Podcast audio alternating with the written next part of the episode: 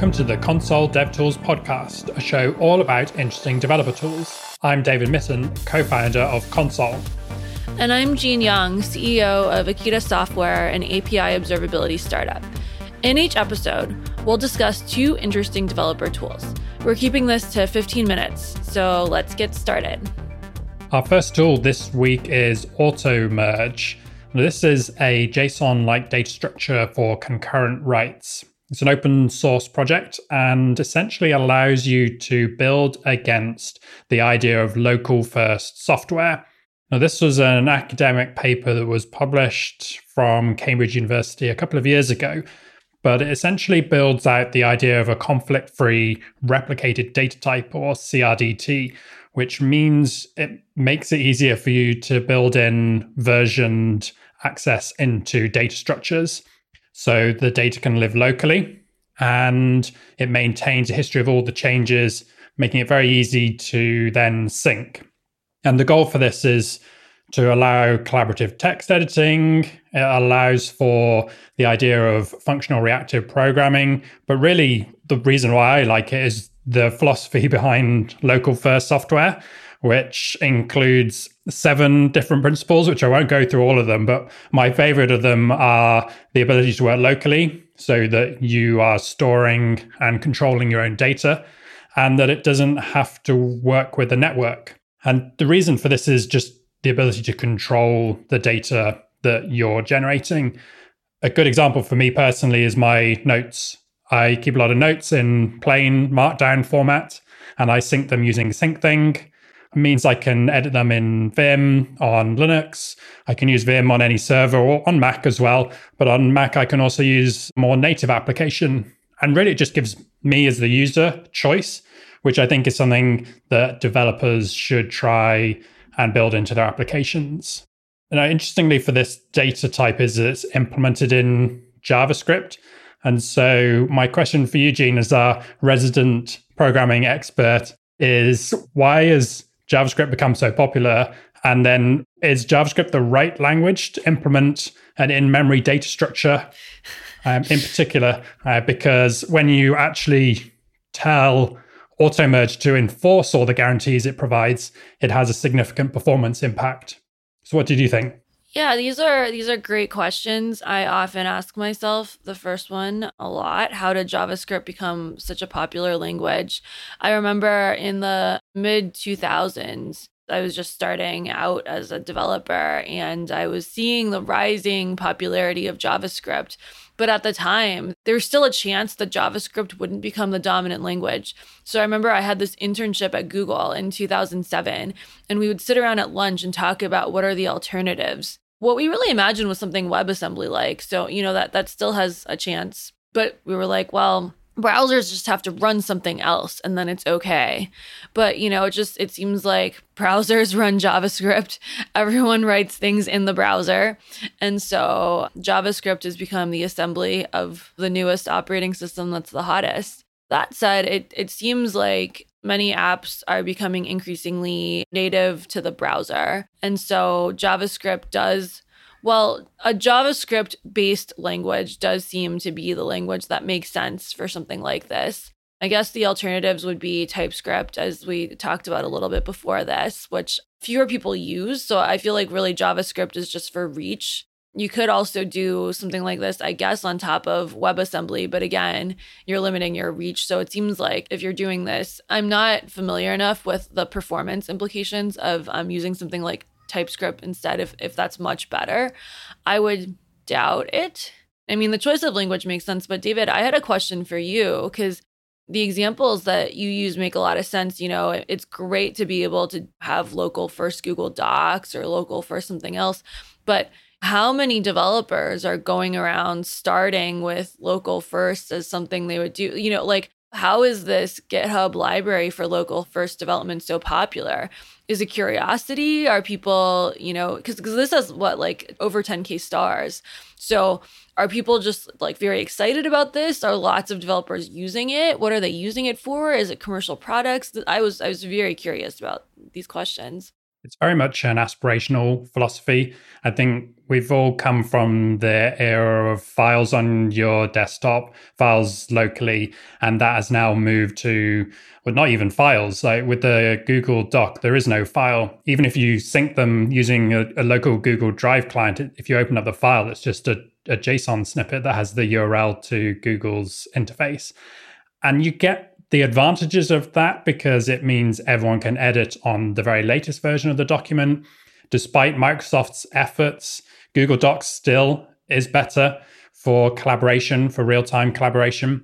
And so just having those features that are available in the browser, it makes a lot of sense to start there. But then you do lose some of the control. You can't back up the files just because there aren't any files, they don't exist. You can't store them somewhere else. You can't archive them. And as services change over time or get shut down, then you risk losing your data. And so that local first approach is really about giving the control back to the user, I think. But mm. is it too much of an aspiration? Yeah, that was my question. So I couldn't tell how realistic this implementation was because they were using SQLite. I mean, it's one of those things where someone makes like a cool new language. Everyone stars it, everyone plays with it on the weekend, but people generally aren't using it in production. Like, is this particular library something that's getting used in production? And also, just generally, you know, how often is local first getting used in production? And are they using this kind of library? It's basically an assumption now that you have internet access, really, isn't it? Uh, the right. files are available through whatever web interface you're using.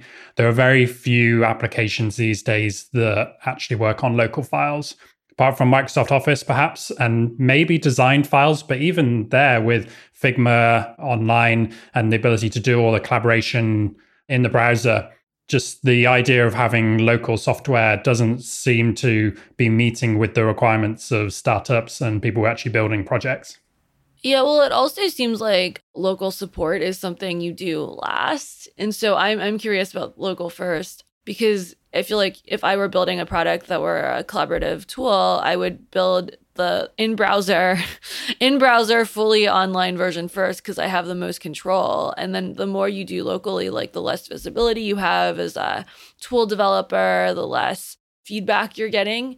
And so it seems like it's sort of the on-prem equivalent of consumer software. I, I don't know. Local first seems to be the opposite of how I would want to develop and test a tool. I would say that developers will be used to Git, which is local first. Yeah, that's you that's clone the repository, you do all the work locally, and you push things, and that is kind of how local first philosophy is trying to approach things, or at least with with this library is providing an easy way for developers to implement that kind of workflow. But using Git as an example, I think is probably a bad idea just because it's such an unusual piece of software and mm-hmm. the use cases are very specific to text files and generally development. Right, right. Well, I guess something like Dropbox is also local first. Yeah. All right. Our second tool is Polypane, a browser testing tool. Now, Jean, you've already thought about suggesting this to your team to adopt it. So why don't you explain what you liked about it? Yeah, so Polypane is a really neat tool. So the idea is that if you're doing front end development, testing across different browsers, different browser sizes, different form factors is quite tricky. This is something I've run into a bunch with my company Akita. And what Polypane does is it's this new browser, I guess, that lets you test different panes side by side. So you download Polypane and you get to manage different browser views all side by side so you can see how your page is going to look across different experiences all at once. This is built on Chrome, so the dev tools are available. They also have a bunch of really neat plugins. I admit I haven't tried yet, but you know, like they have accessibility testing, they have some chaos testing, they have a bunch of front end testing built in. And so I run this startup. We actually have no dedicated front end people in our team right now. Quick plug, we are trying to hire one. So talk to us if this is something you like. But um, over the last couple years, I've done a bunch of testing for both our main site and our web console for our application. And this multiple browser thing is a pain because there's stuff that looks good in a small window, but not good in a big window sometimes you know for some of the things they'll implement it assuming that developer is going to have a, a vertical window open. But like for instance for all my demos it's actually horizontal window and it looks completely different. And so we do work a little bit with a designer who helps us with some of this. So I, I feel like a good designer kind of has the different views in their heads. But implementing it, it things turn out totally different. It's always super time intensive and very manual to test different browser sizes testing in the front end in general is a huge pain. So, you know, we're too small to have a QA team. We sometimes will do like an all team bug bash where we all just use the front end. I am really excited about this like centralized front end testing. I've never seen anything that, you know, has so many of the front end gotchas all in one place. I was looking at the quotes on the website where people said, look, this improved my productivity more than any other front end tool I used. And again, we don't have any dedicated front end people in our team. So maybe front end people have a whole thing they do. But it seems like this automates and makes less manual a lot of that. So I'm super excited. It's a really streamlined way of doing testing across multiple screen sizes. It is running multiple Chrome instances. So I found it a little CPU intensive, even on my M1 MacBook, but I thought that it made a lot of sense, particularly being able to inspect element simultaneously across panes. That was pretty useful because you can see how things are changing as the resolution is different. And like you said, the, the chaos functionality where you can randomly drop out network access or inject CSS and disable images. The accessibility assessments in it were pretty useful as well. But the thing that stood out to me is that this is Chrome, obviously, because it's multiple instances of Chrome. But how long is Chrome going to keep the market share for? I suppose years and years ago, it was Internet Explorer was the one that we all had to try and make work. And I think it's good that Chromium as an open source project is being adopted. But where's the competition for the web renderer? That's a good question. And in fact, a lot of our issues come from Safari. um, or, you know, like a, a, lot a lot of our front end issues actually come from non-Chrome browsers. So one of my questions was how well does this technique extend to non-Chrome browsers? I love the abstraction of having multiple Chrome windows in a single pane. I love the the automation opportunity of being able to test across all of your views at once. I, I think, you know, as someone who's thought a lot about automating backend tests, it's always blown my mind that front end testing is so manual. I asked around a bunch. People were just like, yeah, this is really, you know, this is just how it is. And so to me, I think the abstraction that they introduce of have all of your panes at once, test automatically across all of them, rely on automatic testing, automatic analysis linked to your front end as well as your back end. I love it. I really don't know enough about browsers to know how um how transferable some of this stuff is. But yeah, I agree that seeing a couple data points of extending beyond Chrome would be really cool. All right. Well, that's it for this week. Please let us know what you think on Twitter or by email. I'm at David Mytton on Twitter, and links are in the show notes. And don't forget to subscribe to the weekly DevTools newsletter at console.dev. Yeah, I'm at Jean Kissler on Twitter with a Q. You can also follow Akita Software at Akita Software for the latest in API observability, understanding your systems from the outside. And I will see you next week. See you next week.